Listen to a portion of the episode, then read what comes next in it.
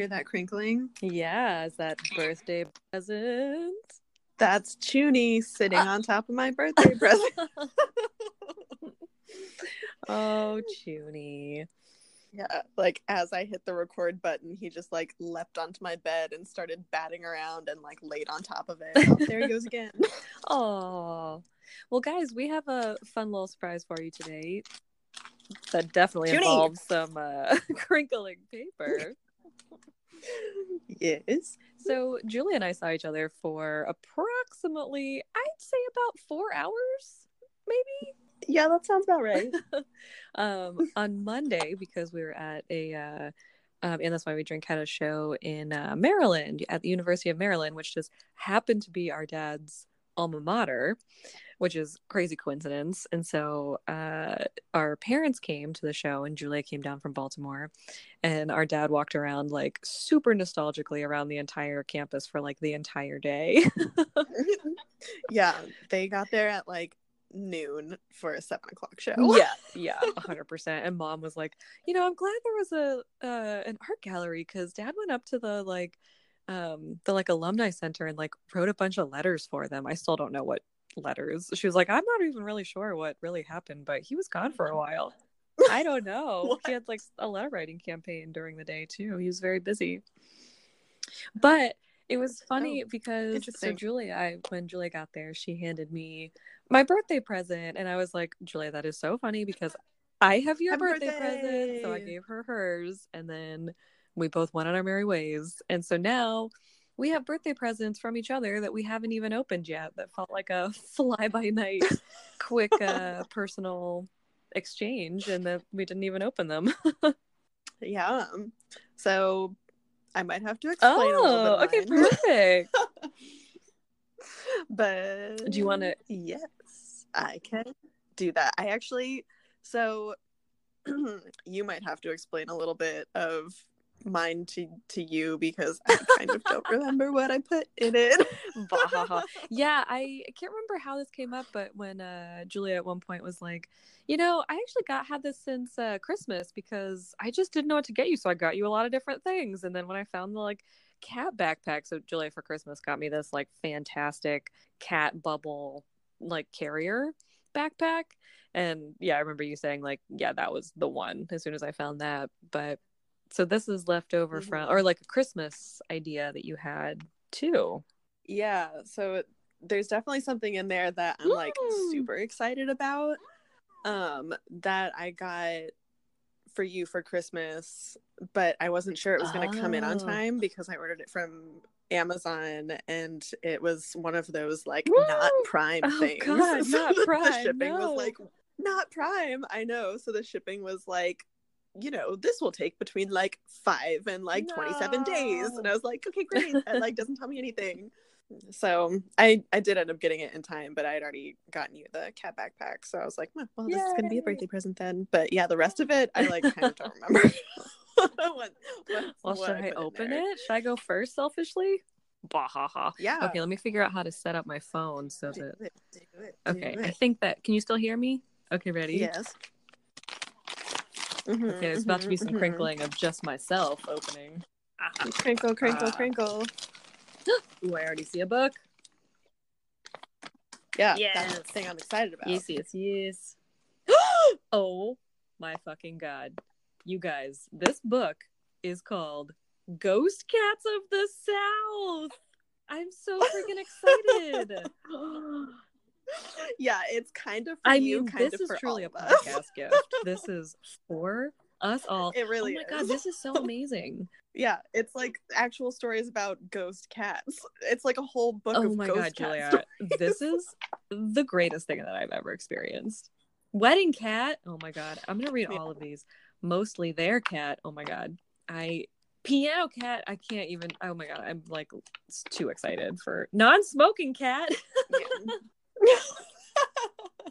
We're never gonna struggle for content never. again.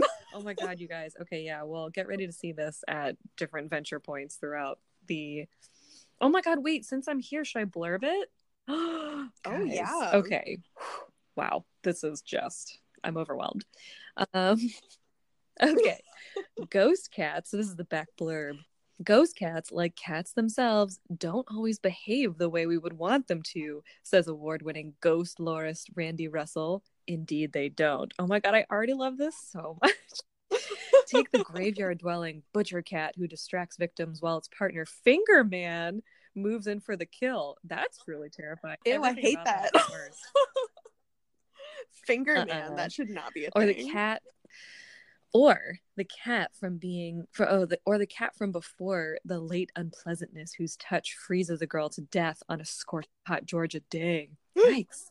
Fortunately, Russell also knows of just as many helpful ghost cats, like the pair of ghostly felines that alert a trucker to an overturned car and the in- injured couple inside. Oh my god, that's so nice Aw. and the ancient pirate's three-legged cat who rewards a teenage girl with pieces of treasure and fixes her attitude. Wow. what? And fixes her attitude in the process. Okay guess, guess this person had an attitude problem.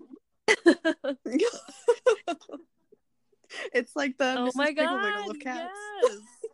These 22 tales from a master storyteller introduce ghost cats in their many manifestations and moods. Oh my god julia that is the greatest. 22. That's, that's so many 22. Oh my god, I didn't even. Okay, so here's the rest of this. There's already a pin, which I fucking love because I'm obsessed with enamel pins, and it says "good vibes." Oh, yeah. Yeah, that actually came with your um, Oh, alien cat. So it was like a, a pack of like a, a few different university like vibey 70s ish themed like things. Um so yeah, I thought you could have another one for your Oh, birthday. I love enamel pins. Okay, I'm putting my hand in this bag. Oh wow, the textures in here are just wild. Ooh, it's a cool like geode rock. yeah so that um i actually don't i like kind of have an explanation for but like also kind of it's like just a rock it's um so i went there's this really cool store here in baltimore um near where i work called like i'm gonna get this wrong but it's three words. I'm gonna get the order wrong but it's like crystals cauldrons and candles or crystals Oh candles God, and cauldrons awesome. yeah so it's this really cool store where like i walked in and it's just full of like different like gemstones and like bracelets necklaces loose stones. Um and then in the back they have like um what are those like candles but they're like the tall like oh, catholic yeah. candles you know? They have like either like a saint on them or like some like a verse or like something. So they have like those kinds of candles and they have like incense and like different like herby bath salts and like teas and things like that.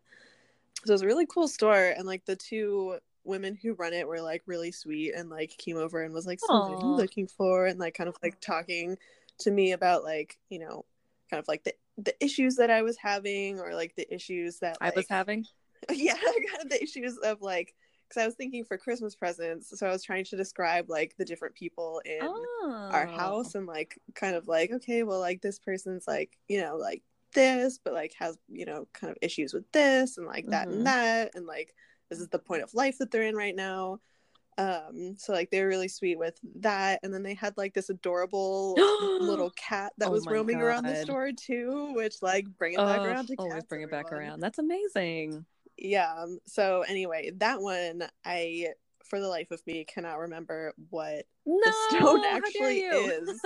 I know, but it's for oh, anxiety. well, perfect. That's all I need to know. perfect fit.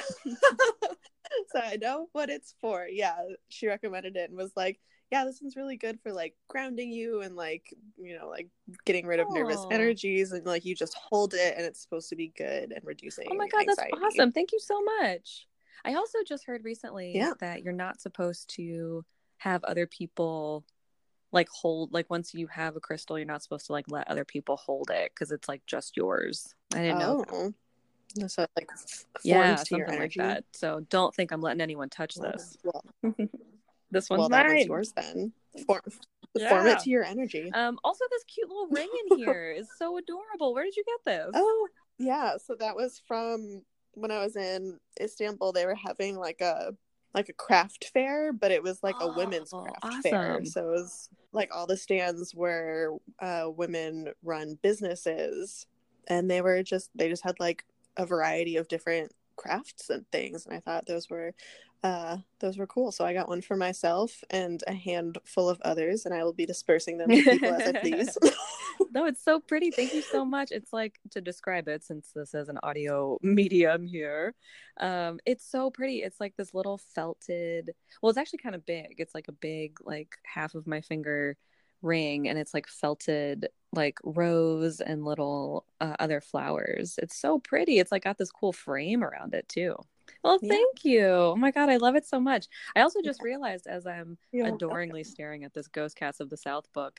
There is an episode of Last Podcast, which is one of my other like favorite podcasts that I listen to religiously. Um, they have an episode called Ghost Cats of the South, and I wonder now if they, yeah, because Really? they do paranormal. Maybe I know now. I'm like book. wondering if they actually went through this book too. So I'm like so excited now. I'm gonna go back and listen to that episode again after I read some of these. Ooh. Well, so I just got an idea. This has nothing to do with anything you just said. Fair. I mean, what else is new here? but I just had an idea since you have Uh-huh. that book that I will not be able to read. And I have the 14 Tales book that you will not be able to read. What if sometimes we do podcasts where we tell, we tell each Oh other God, I love stories? that. So I can read a, a 14 tale and tell you all about it, and you can read me a ghost cat story, or you can read a ghost cat story and tell me one all hundred about percent. it. We should do that for sure. Oh my god, so great. Uh, do you want to open your present now? Yeah, yeah, Yeah, I It's do. also well. I'll wait. I I won't say I anything. Whoa! Whoa, that was Aggressive aggressive crinkling. crinkling.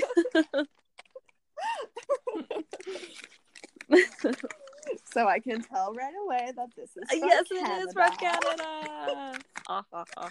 I texted I see I texted see Julie. That was another leg of the and that's why we drink tour. We were in Vancouver, and it was actually on Julia's birthday that we were in Vancouver. And so I texted her. I texted you to, to be like, I purposefully waited to buy your present until I was in Canada.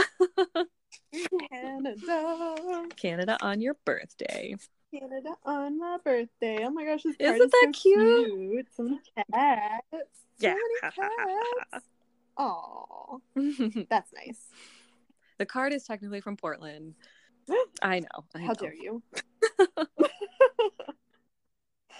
oh, but this cat's really cool on the back. I like this. I want to get a tattoo of this. Bees Knees Yes, I Industries. did. That's right. 'cause I was like, that's a cool name for a, a wallpaper artist. That is that is fun. Very Yeah, fun. yeah, very yeah, fun. yeah. Okay. Get the back in the envelope. All right. Crinkle, crinkle, Crinkle. crinkle. Ooh, a cat lady society patch. Yes. Oh my god. Is it official? Am I it's in the official now, society? Jules. You have to uh, wear that at all the meetings from now on. But yeah, all of the cat lady meetings. Oh my gosh, I want now I want like a cool jacket to put this on. I feel like this needs to go on like a like a blazer of some yes. sort. Like on the front, like the front lapel. yes, a, you know that's so funny. I actually just good. got myself an enamel pin in. Um, I think also in Portland. It's this really cool like uh, Star Warsy one, and I just put that on the Uh-huh. lapel of the like casual blazer that my friend gave me too. And I like love it there. It's so cool. So yes, I 100% agree with you. yeah. So I know no one can see this. And so you're just thinking cat lady and you're like frumpy, but it's not. How dare you think that? You're wrong. it looks kind of like a so it's it I feel like this is the shape of um like a like a British boarding school. yeah. You know, like kind of that like shield e Yeah. shape. And it says Cat Lady Society on it with little black and white and gold cats all stacked on each other. But it does have that very like Britishy feel, which is what I think is making me want to put it on like the front of, of Ooh, a yeah, because then it would look like you're in like a boarding school, but for cats. but for cats. but for cat, but for cat ladies. ladies. it's the charming cat lady school. Actually, wait a minute. We should write that book. Copyright that shit. yeah, we, well, I mean, you, you should because Okay, great. I'll read it. perfect, perfect. And A little something else. A little something else. Ooh. Yeah, really I was just thinking it's so funny that you got me a crystal too, because those are Canadian Yeah. jade, and no one has any idea what we're talking about because see them.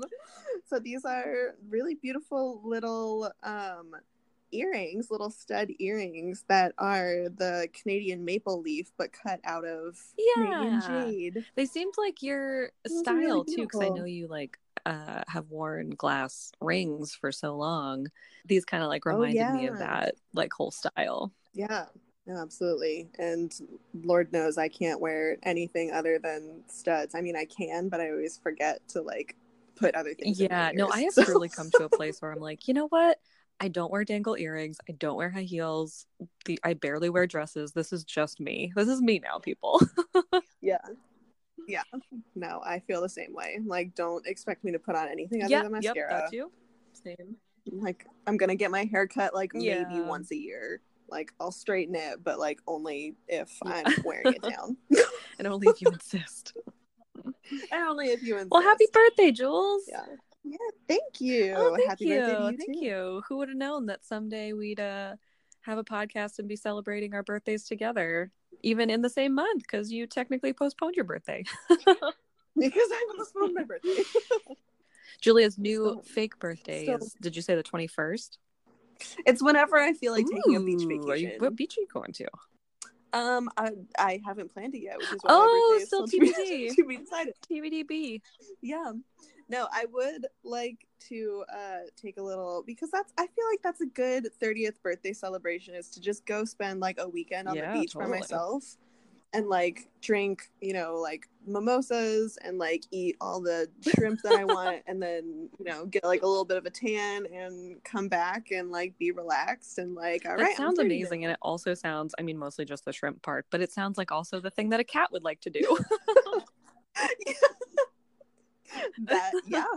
You're having true. a cat's birthday getaway. I'm just gonna spend a weekend a weekend by myself, eating whatever I want. Eating all the shrimp. and laying out in the sun and not doing anything. Oh my god, that's amazing. Yeah. So whenever I plan that, I'm thinking like, I mean, at this point I would have to go south to get a good beach. Mm. So I don't know. We'll see. I'll I'll look up flights and plan it hopefully for sometime in Yeah. this Oh my month. god. Well, keep us posted. I will keep you posted when I celebrate my birthday.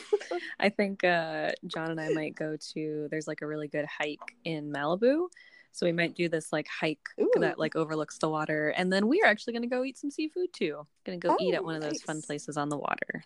Very Yeah. cool. Oh my god! I also just realized yet again we have forgotten to even say what this podcast is. This is Paranormal Captivity. You've probably figured it out by now. If you thought it was something Sorry. else. Sorry. Sorry. Welcome, guys. We are celebrating our birthdays and then also Ghost Cats of the South and Canada. And also, lastly, we do have for you today, we should probably start talking about the finale of The Cat Who Could Read Backwards. Dun, Wow. dun. Also, can we talk about No. Just kidding. how? Yeah, we're No, done here. You gave me a we're pre- done with this. I have presents. We're I not gotta talking about anything else. yeah. Um. No. Can we talk about how there's like no commitment on Qwilleran's part to adopting you know Coco? that okay so yeah small i mean not even really spoiler alert because we kind of had been saying like through the other episodes like especially last week when we find out that monty which i wish i had been calling him this whole time but someone only called him this in this section which i was like god damn it i've been missing that chance. Um Mont Clemens, the like bastard art critic that everyone hates, but Qwilleran kind of has a soft spot for, um, dies, who was also Coco's owner. And so I think I had especially been like, okay, well, I guess like Coco is Qwilleran's now. But you made the good point to be like, well, no, there are still like formalities to this. Yeah, I mean, there's. I guess there kind of wasn't really, but like it was mentioned that Monty has a sister in like some Yeah. other state or some other city, and they were like, and he was like, "Oh, Coco, I guess we're you know you're gonna be sent over there, but like maybe you'd rather live with me." And then it like was never mentioned again. I was like, "Excuse me, was this like written into the will, or is Qwilleran just like stealing this like woman's dead brother's cat Yup. that she wanted? Like, what's I know. I was here? actually picturing too, which this did not happen, but I did that thing when, like, you know, sometimes when you're reading and you just visualize something so hard while you're reading, it's like you can't really differentiate it from what actually happened in the book. I like so hard imagined just like a split second was like, nope, this is what happened. Imagine Qwilleran like hiding Coco in his apartment for the whole time that like whenever the whenever the sister came to like you know clean out Mountclemens's place. Oh, like yep, this is my cat now. He must have run So away. I don't know. Truly in my head, that is the cat who canon. I mean, it could have happened. It's true. The sister. I don't think the sister was coming to collect. No, we anything, definitely yeah. though. Like I think everything was getting Oh, sent was to her. Yeah, we didn't hear anything. And I mean, I think we're kind of supposed to believe that they didn't have a very good relationship. So like she probably doesn't care. Like it probably just was like a slip through the Right. crack that like she was like, yeah, I don't give a shit. Yeah, she was like, I never talked to him. I didn't right know he yeah had a cat. exactly but yeah that doesn't really give anything away at the end which also heads up guys the ending is very confusing Yeah, I don't. I still don't understand it, and I still have no idea. Yeah well okay we should preface we should say we do know who actually did committed the crimes but when the name came up i felt like julia because i saw the name and was like nope don't know who that is Literally, yeah. No, I did the same thing. I read it was the second. It was like the cliffhanger in the second to last chapter, and I read it and was like, mm, "This like isn't even surprising because I have no idea." Although, you know, I will say another thing I will say about the ending is that I felt very vindicated because Qwilleran does feel very bad about himself for suspecting Butchy. So it was not Butchy, which I am glad That's about. true, and she turns out to She be kind of a hero in like her own special, like non-spotlighty way. Oof, well, should we get into it? Yeah, we should. I forget where we started because I read the first three of these last chapters a while ago. Yeah, I kind of do too. I We start right after Mountclemens' murder. Murder. Murder. Murder. yes, you are definitely right about that. Yeah, because I remember that was the last kind of like cliffhanger. He perished in a violent way.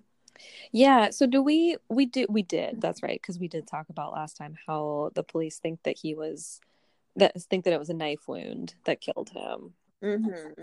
Yeah, that he was stabbed in his little like courtyard that you can only get to from the building. Right, that you can only get to from right from the actual going through the house, not through the back. Yeah, because the there is so there is a door that goes kind of like out into like a driveway or a back alley area, but it's locked, so you can't get Right. in without someone letting you. which was another kind of clue to be like, oh well, then he must have let this person in through the back.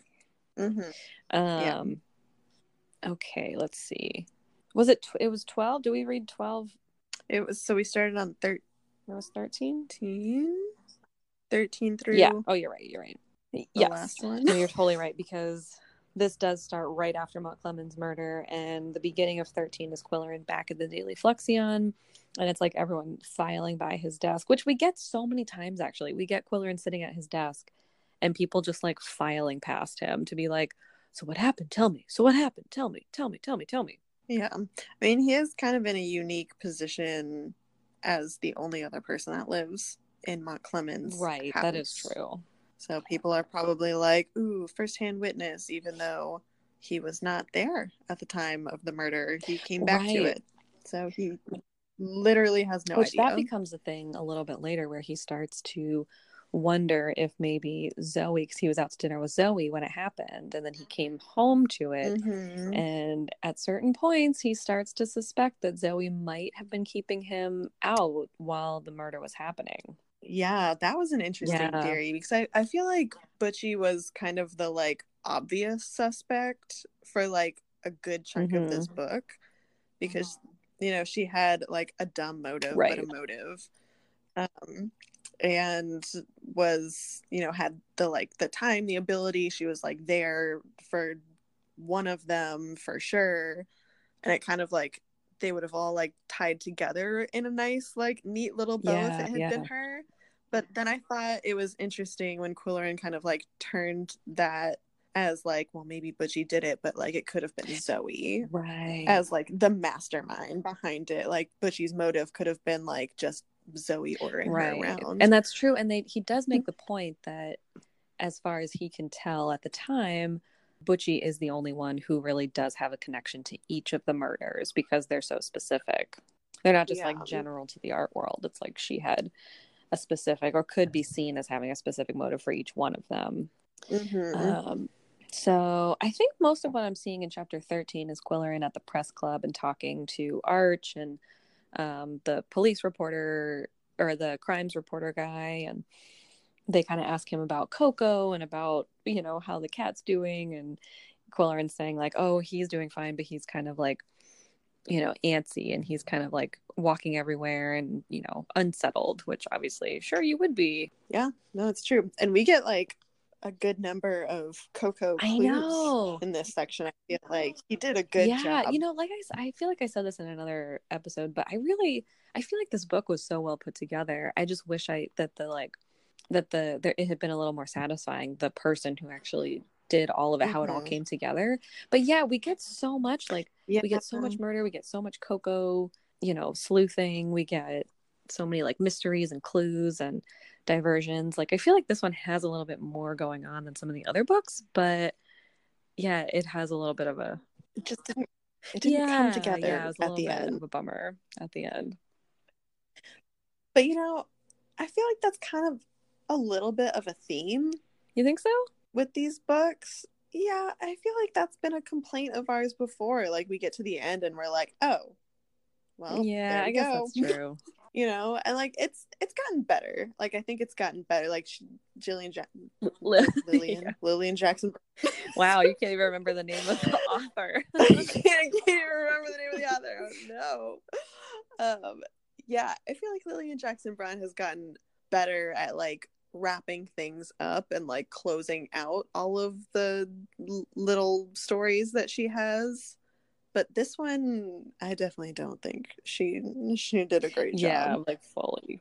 wrapping Yeah, wrapping agreed. it all up So I guess the other thing I was just scrolling through chapter 13 here. Um, the other thing that happens is that Qwilleran comes home and can't find Coco and is like searching everywhere and then Mm, finds him just, which this has happened to me, him just staring down at Qwilleran from the top of the refrigerator. oh yeah that's totally happened Yep. And it was kind of sad because I guess he had uh, brought Coco to his apartment, and Coco was on Qwilleran's refrigerator, which is where he also used to sleep in Mountclemens' apartment. And so he was just like sitting on the fridge, kind of being like, "Where's my bed?" And so they, oh, this is what happens next. That's right, because that leads to them going back into Mountclemens' apartment to get Coco's cat bed Mhm. and then coco starts like kind of rustling around by uh i think it's behind a painting but it seems like it's a like a closet door. Yeah, I think it was like a painting hanging like over a closet Yeah. door, maybe. but it doesn't look like a door. Like coco's scratching at the like bottom of it and that's how qwilleran is like oh wait this is a door. Or is that a different time? Because there were two different time two different things that coco finds in Mountclemens' apartment Um, yeah, no, I think that was the time because they open the door and um, Coco is going after his like right minty toy. mouse Minty Mouse. But that's when Qwilleran finds the painting, the secret hidden painting that leads him to start suspecting Zoe. Right, because he finds the other half of the famed million dollar, the- if it were put together, monkey and ballerina still life. the you know, that one, the famed one. yeah. So Zoe and her husband had the ballerina half. Um, Mountclemens had hidden away the Right. monkey half. and it does turn out that Mountclemens was like, had been kind of a sketchy bastard because he had told well, Zoe, so Qwilleran tells Zoe, and then Zoe is like, oh, what a bastard, because he actually made a secret. I mean, not a secret offer, but he made an offer to Earl Lambreth for the ballerina half, obviously without telling him that he had the monkey half. He had already, yeah, which is what Earl had yeah. been looking for. Right. And knowing, of course, that it was like a, you know, personal mission of Earl's to find that monkey half and reunite Right, them exactly. himself. And like Mountclemens has it hiding in his closet, like knowing full well that that dream will never come true because right he's yeah exactly but i don't think there's anything else so he finds that and then that's how he starts kind of getting closer even closer to zoe and because i think doesn't he bring her over to his place Well, he invites her over to Oh, authenticate it because he was like, uh, this could be, I guess, any monkey painting, but maybe I should get someone in here to check it out because I have a feeling that it's yeah, yep. monkey painting. Um, so yeah, he invites Zoe over and she's like, uh, yep, that's the one. What an asshole. And but then I I can't remember what happens from there. I know she leaves and Qwilleran's kind of like, maybe I'll just give it to her and like not report it, but he does end up reporting it to the police as like another clue or I guess like motive slash clue slash I think at this point he didn't like really have too many theories about how it tied in, but like right definitely could. exactly yeah and is, so is this where i think this is also where when zoe comes over um she also divulges because there's so many times that qwilleran is like talking earnestly with zoe i kind of forget which is which but i think this is the time isn't it the time when like he kind he doesn't ask her but i think she kind of senses that he's starting to suspect her and she's like hey Mm. by the way here's this other like whole sorry uh, murphy just hopped into the windowsill so the blinds went Mm. um she's like hey that here's this like whole other side of like the story this story from like my perspective um because oh because qwilleran i think in his line of processing was like oh i've heard rumors that zoe was having an affair with mountclemens and that's when Oh, she right. he doesn't Mhm. say anything but i think he kind of like looks at her suspiciously and she's like oh god i think he might think that i've heard that rumor before and so she kind of goes into detail about how mountclemens was definitely hitting on her like was really like set on her uh, being with him but she was only ever like uh she was never attracted to him. She wanted to stay with her husband even though no one liked her husband either. They're all these like really like non likable characters i guess. Like people just like really don't like them. Yeah. but as much as other Mhm. people didn't like earl lambreth it sounds like zoe really did. Or no. Wait that comes out later.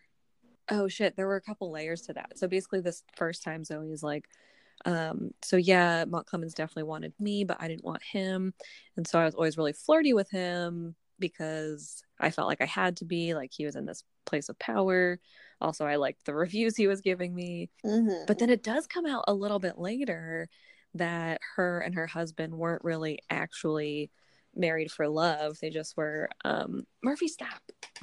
Hey, get out of here. Go on. Now Murphy's messing with the the gift wrap. no, no. Um but yeah, it does come out later. I think Zoe does confess that she was with her husband, but they weren't actually in love. It was more like a business partnership. Yeah, I feel like I remember that too, but she kind of like upplayed their relationship with Mountclemens because she that was like her excuse to not be with him because back in the 60s women Right. didn't have a choice if a man hit on them. And so she needed an actual excuse other than no I don't like you. Yeah, exactly. I mean not that not that she needed it but you know society Right at the time, it was probably like safer and more helpful for her to have that. yeah so that was kind of her her thing. She was like no i'm, I'm gonna stay with my husband. Thanks but no thanks kind of deal. Like i'm flattered and like maybe a little interested but like too bad i have a husband. Um just because he did have the power to like make or break right and that it worked for a while apparently and then she was saying that recently Mhm. uh recent to the story he had like started kind of upping his game i guess and being like no like you really should leave him for me and you know we've been talking about it for a long time but now we need to act on it and she was like uh-oh that's not good. Yeah, it's not gonna work anymore. Yeah, and then that led to you know her questioning how things were gonna work. You know, after her husband was found murdered, she was like, "Oh shit! Like, I guess I don't have that excuse Right. anymore." Like, I wonder how long it's gonna take for him to hunt right. me down. Yeah. And I think that's I think that's most of chapter 13. I don't think there was anything really else in that conversation. I think that was the biggest thing. hmm Murphy, stop. Sorry.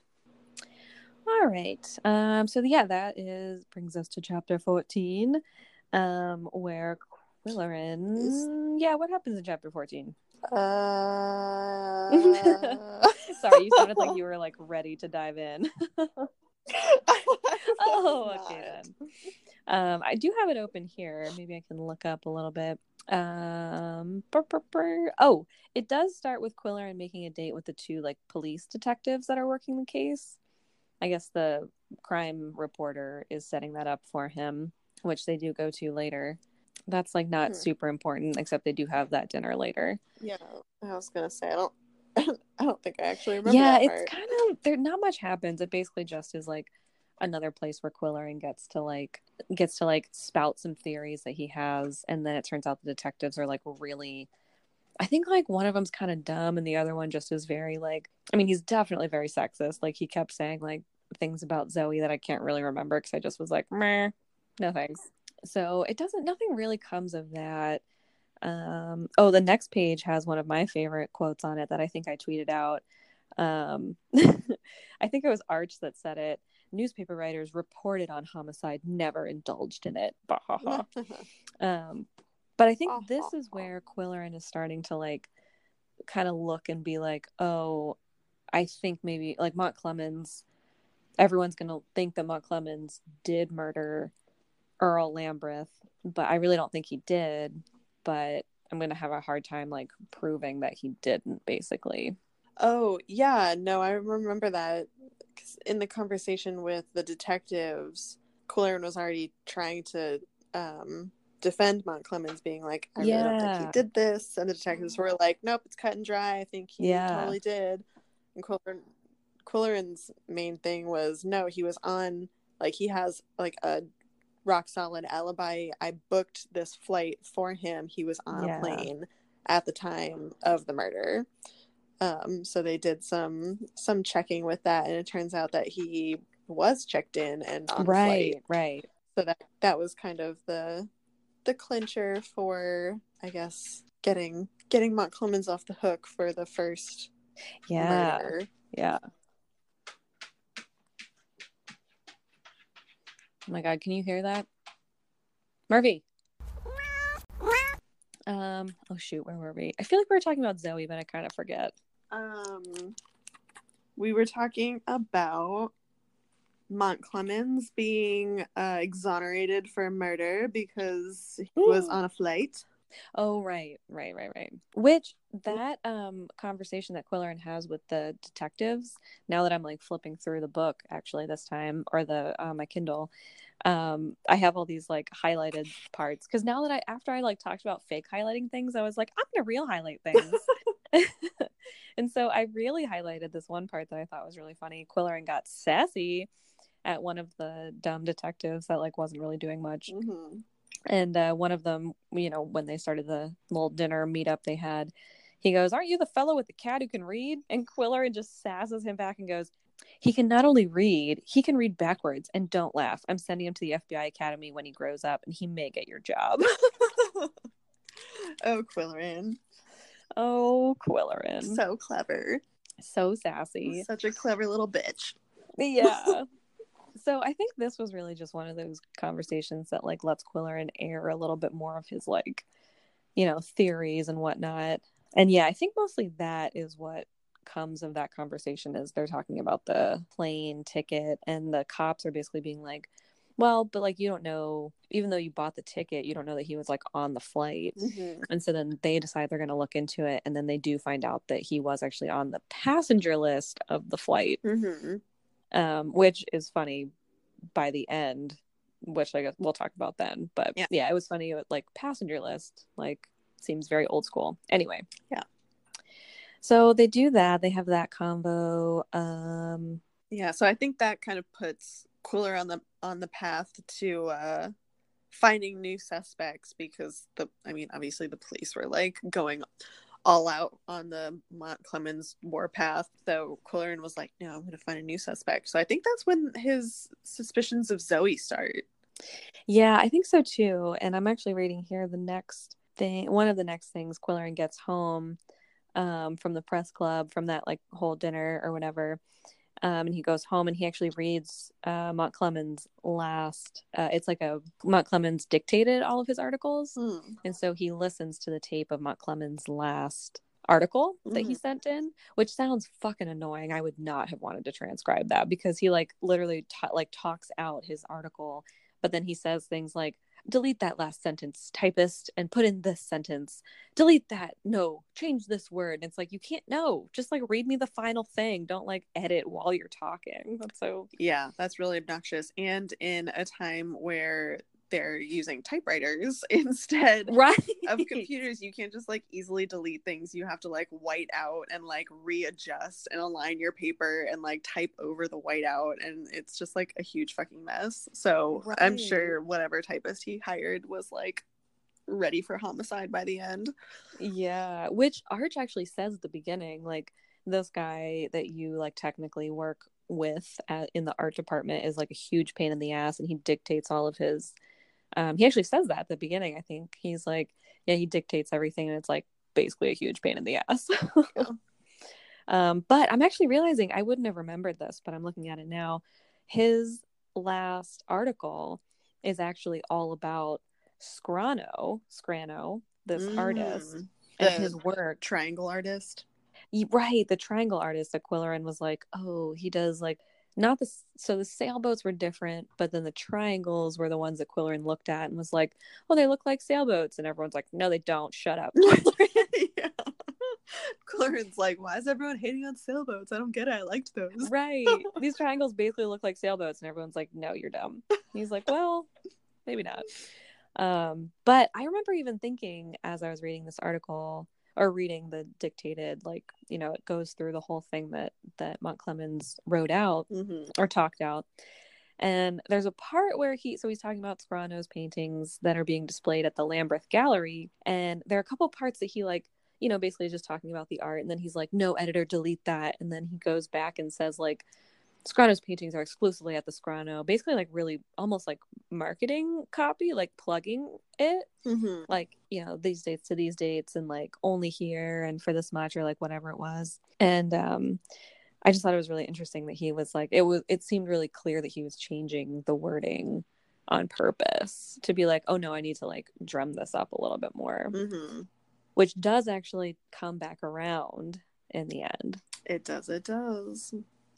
Um and then at the end of this Qwilleran is like turns to koko and is like who killed him koko you were there tell me And then, so is this actually where I feel like this might be where they find um, the secret passageway to the apartment downstairs? oh, to the little like kitchen area, yeah. kitchen apartment area. Yeah, it might be. So I can't remember what Koko was doing that he discovered this like secret door, this like secret passageway. Yeah. I'm looking at it now. I'm trying to. Um, Like, I mean, Koko ta- asks, or Qwilleran asks him directly, like, who killed him? You must know who killed him. And then it says Koko closed his eyes and uttered a tentative squeak.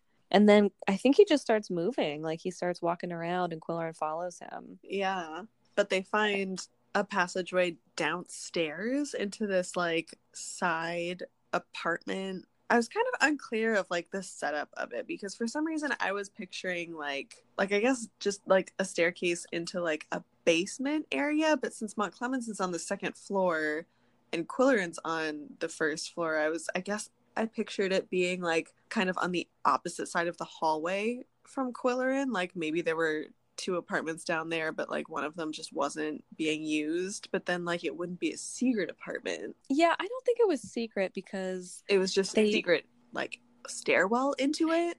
yeah, I think so. I think it was just like because at one point, so Qwilleran, I mean, uh, Mountclemens mentions this other apartment to Qwilleran when he moves in Mm-hmm. and says, like, there are two apartments down there, but yours is the only one that's an actual apartment. The other one is just used for storage and, like, really writes it off as just like, you don't ever need to go there, kind of casually. And then, yeah. And that, so I think it's, yeah, I think it's kind of understood that, like, but yeah, you're right. It's kind of hard to visualize, but I think you, you're probably right. I think it's probably that Mountclemens has a big enough apartment in the, because he owns the building. Yeah. So I think he probably has like a penthouse in like, even though it's only like, you know, a couple stories, I think he has like a full top floor and Qwilleran probably only has like half of a bottom floor. Yeah. And then this this other apartment is the other half. Yeah. That makes sense. But yeah, so basically they quote uh, Koko yet again points Qwilleran in the direction of a secret passageway. And uh, instead of a secret closet, this time it really is a secret like stairwell back down to this like quote unquote storage area that once they get down there they're kind of like they I mean Koko already knows, but Qwilleran is like, this isn't real like it's super dusty and he's like, Okay, yes, storage, but like there aren't really storage boxes here. Like it looks like a like a studio almost. Like, Yeah. and there were paintings in there, which I think is what right. he like caught his sus- attention and suspicions at first because he sees like a painting of a robot Right. on an right. easel, but then there are also Scrano paintings down there. That's right. He does that's right. They're like stacks of like there's like the one unfinished painting of a robot on an easel, but then like they're kind of like stacked against the wall are finished Scrano paintings, and he's kind Mhm. of like, uh, what? Right. like, is this Scrano's studio? Because he's supposed to be like a famous Italian artist that like ships his paintings over. Like, why would he have a studio here? Right. Or like right, why would Lambreth or um if he is like all of his stuff goes through the Lambreth gallery, why would Mountclemens have so many of his paintings? Mm-hmm. And like there's also right because there was a, a painting palette too and like a palette knife that um Qwilleran you know saw and was like this looks like these paintings are being done here even though it doesn't make sense. Yeah. Oh, and another detail I'm seeing here too. Man, I should flip through the book every time. I'm seeing so many things. um, one of the doors in that um, under, you know, other um, apartment leads out to the patio where Mountclemens' body was found. Okay. Yeah. I think I did read that and was picturing it, but it. I don't remember it like playing into the story that much. I was kind of expecting No, like someone, you know, like the the murderer to like have popped out from there and surprise my Clemens, but it did like that's not what happened. No, it doesn't. it oh, like but you know doesn't what? play into it. I'm actually seeing here too. So this is the same spot. I was kind of not realizing this, but Qwilleran does actually find. So he finds Scrano paintings, but he also finds some paintings that are really similar, signed O Narx. Yes. Oh, yeah, I was gonna say, are you still there? yes. And who And- is? Well, here's the thing. I did. I actually even did. So this book I actually did buy on Kindle. Uh-huh. Um, so I actually did a search Okay. for narx for o for narx for oscar because it turns out o narx' n- full name is oscar narx it truly only showed up in this chapter like this as this being the first mention and i was like mm. that can't be true no. and now i'm not prepared for this podcast really? It only shows up in that chapter. well it can't it, that can't be the case though like i must have just not really looked hard enough But I also wouldn't be I mean, I would be shocked because that's terrible writing. But I kind of wouldn't be surprised because neither of us knew who O Narx was, and that's very fitting if like he wasn't actually mentioned in the first half of the book. Right. I know we would feel very vindicated, but also we'd feel worse about the book. Yeah. better about ourselves. yeah, if that if it's truly not a character that we've met before, then yeah, what the hell is this book? right. and what is So- this ending? as you guys are maybe gathering, we're getting towards the end here, and O Narx definitely becomes important later, which is why I mentioned it now because I saw it and I was like, oh yeah, this is like the first mention that like my my Kindle found because I remember looking at it and it was like, oh, chapter 14. And I was like, no, that's when I reheard the name and was lost. Like, you need to find me something earlier than that. Mm-hmm. Um, so Julie and I were, you know, we were texting a little bit, being like, well, was it someone at the Valentine's Day party? Was it someone at the school? Was it someone at the museum? Like, there were so many people that we met. Yeah, that could have easily been linked to this. Right. Like, she didn't have to create a whole new character. She could have, like, easily had it be someone that we knew. Yeah. Should we just plow ahead and then Yeah. spin on it later when we actually can divulge all the information? we'll plow So- through. I guess we're like kind of towards the like end here because most of what happens next is like Qwilleran is trying to write a memorial of Mountclemens and so is obviously just like spinning on all the clues on all the different things. Um, Zoe comes by again to well this time she comes to the um, Daily Fluxion and she reveals another bit of big information which is that Earl Lambreth didn't actually own the Lambreth Gallery, but Mont Right. Clemens did, Mhm. which is actually a really interesting twist because, And it's super That- shady. yeah, and super shady exactly because it means that that's how Mountclemens had been. Because Qwilleran initially had asked her, like, Mountclemens lives a really lavish lifestyle. Like, how does he pay for all of this? And Mhm. she's got weird and then came back later and was like, actually, it's because he sells a shit ton of paintings through the um, Lambreth Gallery and won't hire anyone else. Earl is the only person who works there. That's why he like frames everything himself. Like Mountclemens is too uh shady to hire other people. He's like too insecure and nervous because he's having Earl also cook the books, which is like a seems like a 1920s phrase that I'm surprised I pulled out. Um and so but Earl had also done like he was doing all the accounting and Mountclemens would have him like like keep shady books, but then Earl also kept a really meticulous, accurate account of what was happening accounting wise. Mhm. And so then Qwilleran was like, oh shit. So like maybe Mountclemens did really kill Earl Lambreth because that's a huge That's motive. Right. Much more of a motive than he had before. Right. I think that was it in that conversation. Yeah. Yeah, no, I think so. Yeah. I mean that's all we that's all we needed. Yeah, yeah, that's that's really it. Um, although it was a very long conversation. Yeah. Yeah, I mean I think they just if I if I remember correctly, I think they just went on and on about how shady it was because I mean it really just means that Mountclemens was a 100% asshole. Because like this whole book we kind of see that he's like a 98% asshole but like at this point we're like oh no he's just a 100% asshole because the one gallery that he liked he, like he owned you know? And like the one artist that he liked he was like trying to have an affair with Right. so like all of these things are like now stacking against him like he had no soft spots in his heart he was just like pure bad guy Right. Yeah. And uh Qwilleran is kind of like openly asking Zoe, like, so was his which I don't know why he would ask her because it seems like such a thing that she would obviously lie about, but he asks her kind of point blank, like, okay, so all of then that means he was just a shady art critic and nothing that he said was true.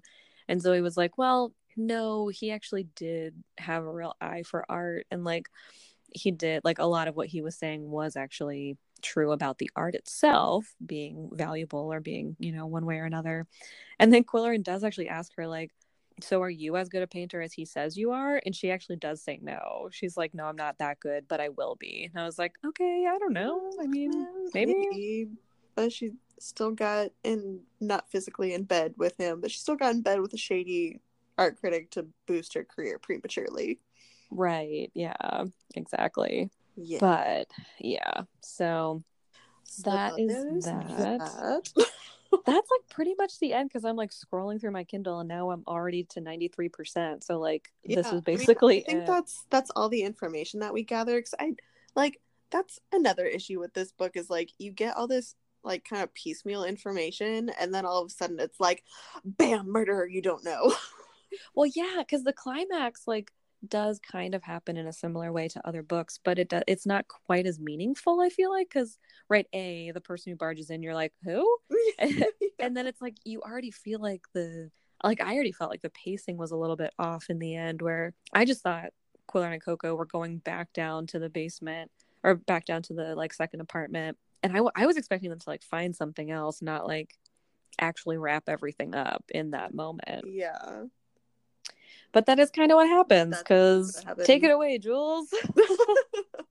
Yeah so they koko quiller and koko end up back down in, into the apartment that had all of the scrano paintings and the unfinished robot um and he gets down there and he's like wait a second.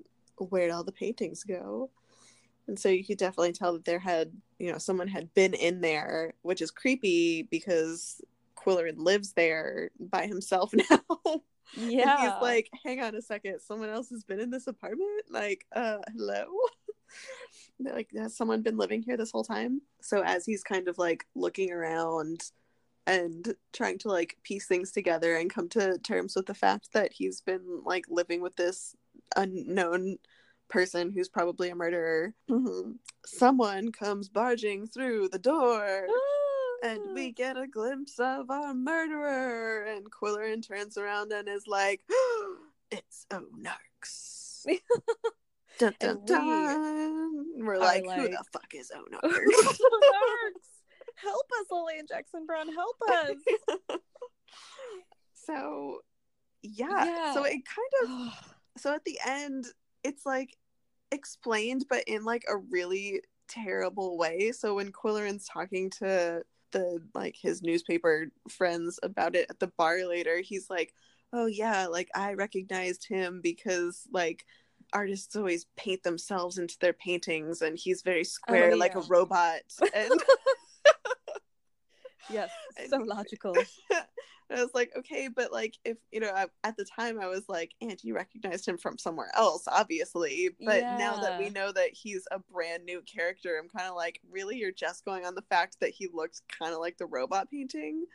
You know what? Oh my fucking god, you're probably actually right because that would be a way to bridge that without to like add it as another clue of like, oh, this is that person and this is like the person behind that. But it's right, no, it's not satisfying in any way or form. No, it's not. It's just Qwilleran guessing, like, you're a square person. You look kind of like a robot. I bet you painted this robot. oh god. Like, that's quite a leap. it is quite a leap. I mean, Yeah, especially since like the door opened and this person burst in and Qwilleran like he wasn't like, Who the fuck is this? He was like, Oh, I know, a hundred percent for sure that is O Narx. Like yeah, he couldn't have possibly. It's a new character. He's never met him before.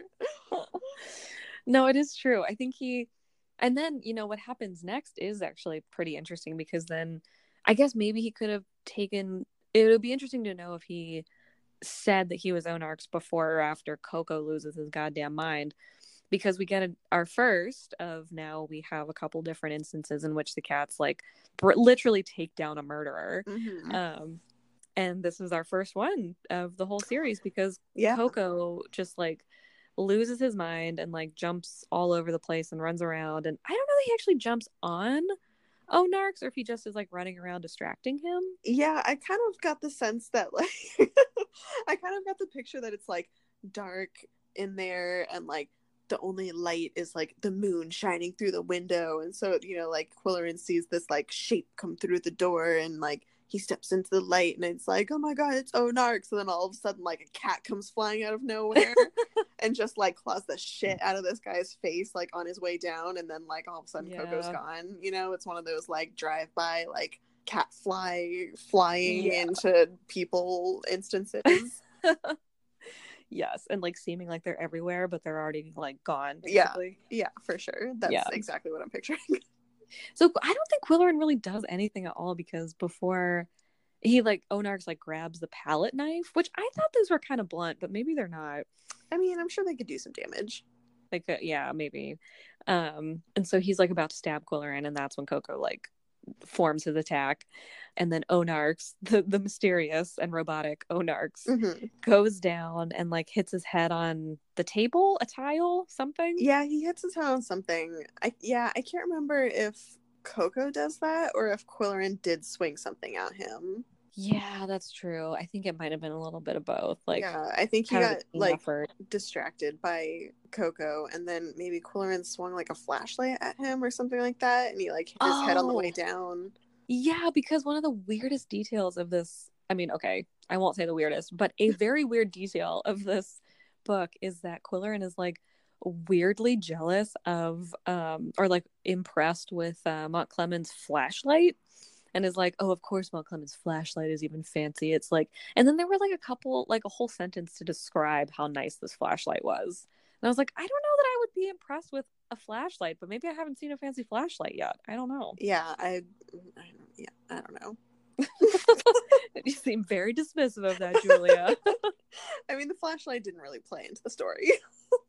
well, unless he used it to hit him on I the mean, head, except for as a weapon. In which case my description is very relevant. Yeah, maybe it's like a super hefty flash. Maybe it's like a bronze flashlight. That's true. I think it is really long. I think that was part of it, is that it was like a long flashlight. And maybe that was part of the description. Mm. It's like a Well- like a night guard flashlight. One of Yeah. their like long batani flashlights. You know, like a nightstick one Yeah. or whatever they're called. Yeah. Yeah. Um so yeah, so either way, O Narx goes down. Um, we learn later as Qwilleran is telling the story again to numerous other people that he um tied him up and waited for the cops to come. Mhm. And then that's kind of it. Like we get the wrap up of Qwilleran talking to different people and them kind of like wrap- wrapping up all the details um, um, just by talking it out. And then we go straight from that into Qwilleran back with Koko and doing his kind of like natural end of the mystery questioning of Koko. Like, did you actually want to tell me that? You know, like, were you actually pointing me in this direction? Or like, were you just trying to get me to feed you again? Or, you know, that kind of thing. So yeah, let's try to remember. Should we try to remember some of the details that wrapped up? Like I remember, Yeah. which is a bummer that like so apparently Nino Nino's murder wasn't actually a murder. Like he Yeah, that was kind of- really it truly was a pure accident. Like yeah, it looked like. And Butchy tried to save him apparently and like ran for him and got like hurt in the process. She like Yeah, couldn't she, help him. She sprained her her wrists as she tried to save him, but yeah, he Oh, really, he really just flippers. her flippers as they were called? Yeah, her flippers. I, One of the reporters called them her flippers. I didn't was like, I didn't know that was slang for wrists in any point in time. no, I had no idea. I thought they meant feet at first. I would have guessed like feet, and then they were like, "Oh, her wrists," Her and I was like, "What the fuck?" Why are those flippers? yeah. Ugh. So yeah, he really just went down trying to save his painting, which is unfortunate for him, but you know, oh well. yeah, like, Like, a weird like red herring. what I are you what are you gonna do? What are you gonna do What are you gonna do? But yeah, so the first the first murder of Earl Lambreth was in fact Mountclemens. Right. And so we discover that he and O Narx, which spelled backwards is Scrano. Yeah. Dun dun dun. We're kind I mean, of it's like kind of Scrano. it's but kind, it's kind of Scrano. it yeah.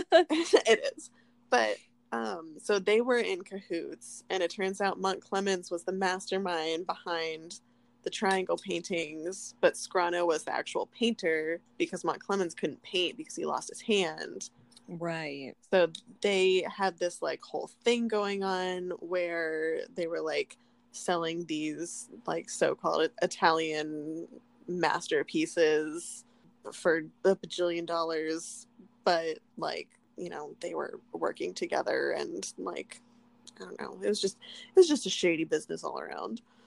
Right. And that when so O Narx so then Mountclemens murder was done by O Narx Mhm. because he so okay, so Earl so basically Mountclemens was on the passenger list of the plane at 3 p.m. that went from uh wherever they are. Are they in Chicago? Do they ever say? They're- I just always assume it's Chicago. Yeah, I can't remember. Okay, fair. Um, to New York for the like big opening of whatever, whatever gallery. hmm Um, but it turns out that he wasn't the one who was actually on that flight. It was O Narx, which is another little like pre 9 11 thing because it turns out that like they just showed up at the gate or at the airport late and Mhm. oh, um, Mountclemens was like, oh, just take my ticket. And then, you know, clearly didn't have to show any form of ID. And so then ended up on the passenger list still as Mountclemens because Yeah. he had just taken his ticket. Right. And so that was how Mountclemens had gotten his alibi. He also, I guess, had told uh, O Narx that he was going to meet him in New York because he had paintings he had to drive there. But meanwhile, he didn't. So he was telling O Narx, like, oh, I'll, like, I'll already be like halfway to New York by, you know, the time that you're whatever, whatever, like Mhm. there. Yeah. Um, and I think the implication was that they were going to leave the area where they were in and kind of like, you know, set up shop in a new place or whatever it was. But then what happened was, if we remember the phone call that Zoe overheard Earl have right before he died about the mysterious station wagon in the back alley, it turns out that was actually Mountclemens' station wagon. And the way that O Narx had like kind of become suspicious that Mountclemens was going to fuck him over is that he was on the phone with Mont- with Earl Lambreth saying like, "Oh, I need these paintings shipped to me immediately." And Earl Lambreth was like, "Oh, I'll just put him in Mountclemens station wagon. He's driving to New York." And O Narx was like, "No, he should already be in Pittsburgh by now." And so I guess that was like enough of a discrepancy with what he had been told by Mountclemens that he just was like, "Oh, I think he's going to double cross me too," especially after he heard about Earl's murder. hmm Um, so I guess that was enough to drive him to actually murder Mountclemens. But I think also, I don't know that he was like initially planning to, but I think it, Like a little bit self defense. yeah, that's what I was gonna say. Like I thought Mountclemens was the one who was planning to kill him, and then when he showed up, he like I mean O Narx probably could have thought that's what it was for and was ready for it, which they do kind of point to because they say that like the way that it happened, Mountclemens had come down the stairs and out the back, like out through this back gate, or he stayed behind the back gate. He stayed behind the back gate. Yeah, he so he was expecting O Narx. Um, and so he came down with a knife and was gonna like hide behind the gate and kind of pounce on him as soon as he walked through. Um, but it sounds like O Narx like knew someone was behind the gate, and so when he came through, he murdered Mountclemens. right. Um, but like kind of to prevent his own murder. So can we like really blame him for yeah. that? Yeah, it's a very like complicated wrap up because it's like we don't really get a ton of the actual like motivations at the end. Yeah, it sounds like Mountclemens was just kind of an asshole and he was trying to like kill the two people who knew he was a shady asshole. Right. And then it probably is true that he was probably trying to do that so that he could set up somewhere else kind of Mhm. unimpeded. Yeah. But yeah, so he like succeeded on on one account, but then O Narx got got the jump on him before he could finish the job. Right. Yeah. Which they do make a point too of like, it's crazy that he thought that he could do this, but I get like kill O Narx because he is a robot or Right. at least a big guy. um, but Qwilleran was saying like it would have worked if he had had the element of surprise, which apparently he didn't because O Narx kind of suspected maybe this would happen. And then once O Narx knew, then it was literally like an older gentleman with a missing hand against a younger gentleman who is apparently very swole, shall we say. yeah. So, yeah, it, you know, kind of came down to that. And so O Narx killed him. Um, and then I guess one of the other clues that we kind of forgot the the reason that they know that that Mountclemens was planning on killing uh, O Narx or whoever it was before they knew it was him is that Koko was pointing towards the cutting board or the uh, magnetic knife strip in Mountclemens' apartment one of the times that they go up there Mhm. and one of the knives is missing which i guess in anyone else's apartment like if it was if i had a magnetic knife strip they'd be like all willy-nilly over them and a missing spot wouldn't mean anything but it probably does make sense that in mountclemens apartment he's very fastidious and neat. So one missing knife, you know, seems like it would make a difference. So it turns out that was was that the that was that the knife that was used to kill him? Like maybe he had it and then O Narx took it away from him and stabbed him. Yeah, unclear. Yeah, they never really say. Like, why don't they give us any more details?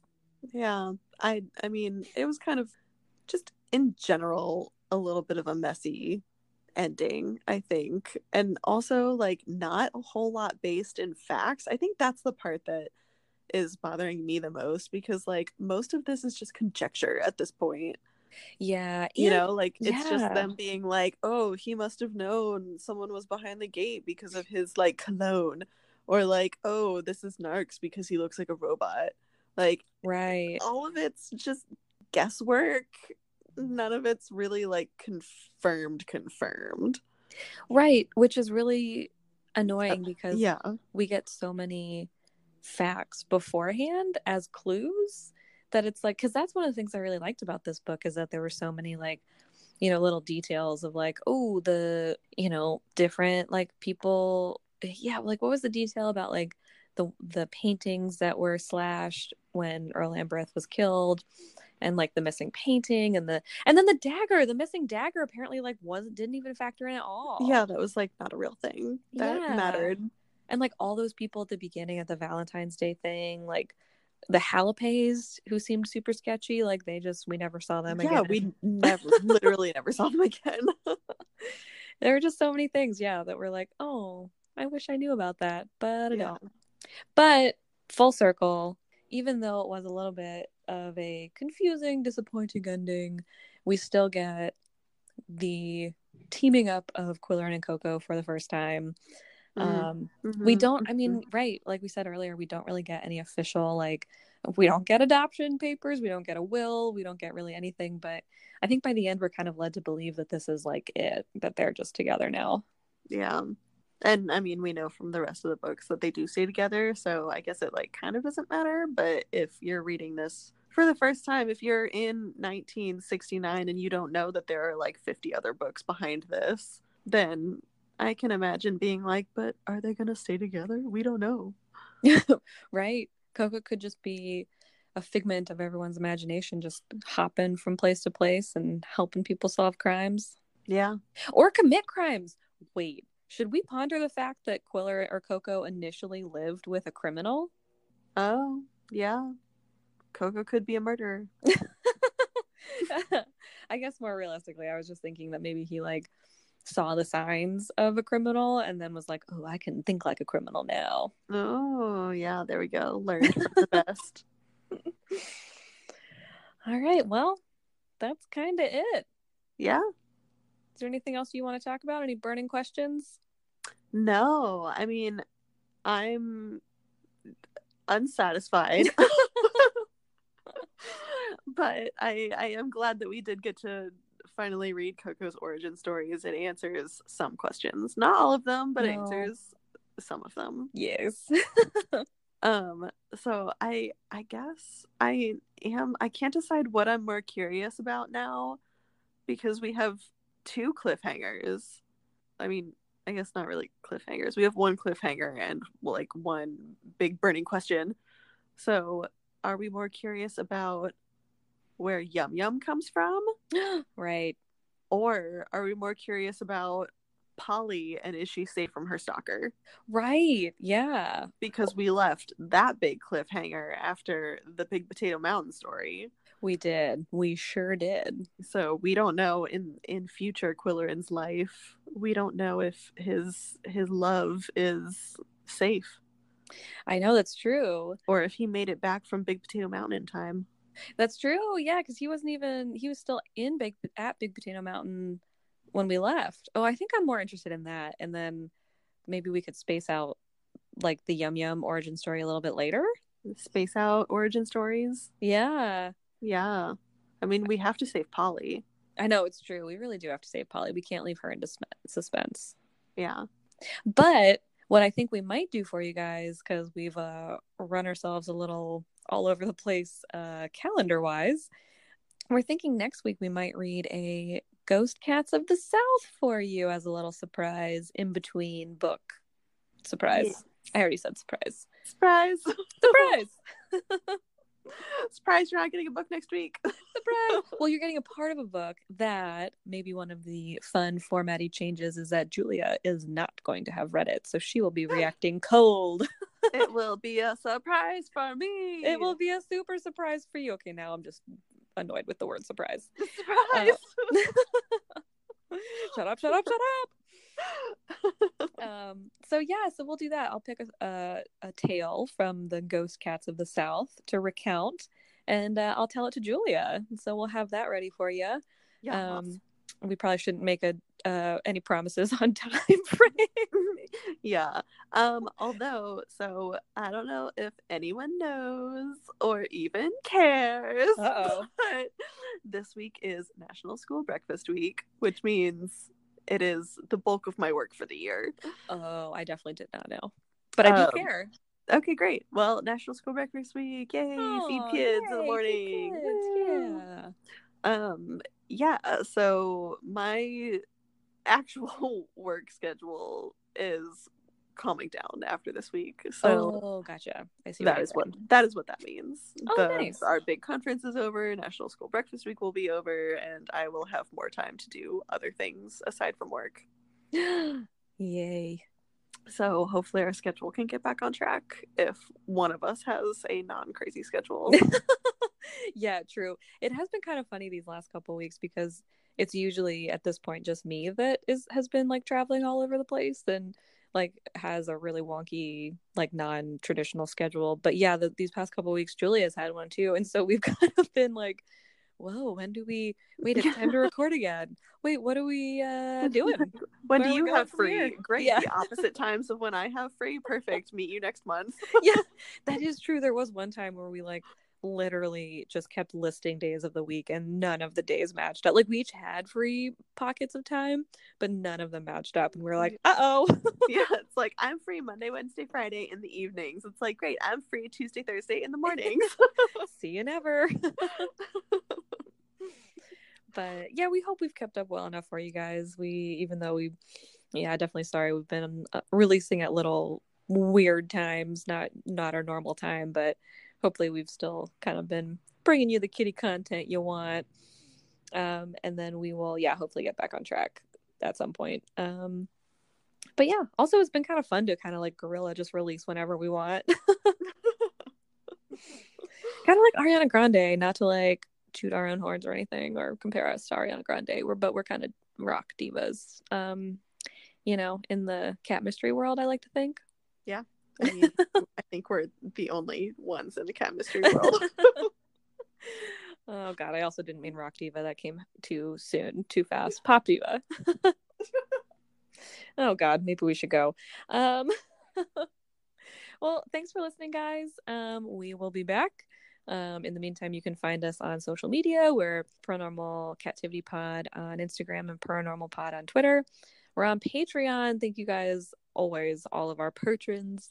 Um, you can find us there just by searching Paranormal Captivity.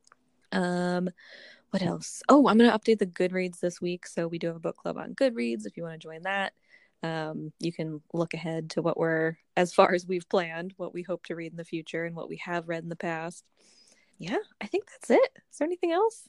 We're looking into a PO box. We're looking into merch. So hopefully those two things will happen at some point in the future. And uh yeah, in the meantime, pet your kitties. I'm And petting one right now. oh, good for you. what do you want? Extra credit or something? Yes. okay, well, you get I it. want extra credit. I want extra kitties. Oh, oh. um. Well, happy early and late birthday to you. Oh, thanks. And also to you. Oh, why? Thank you, thank you. All right, bye. Bye.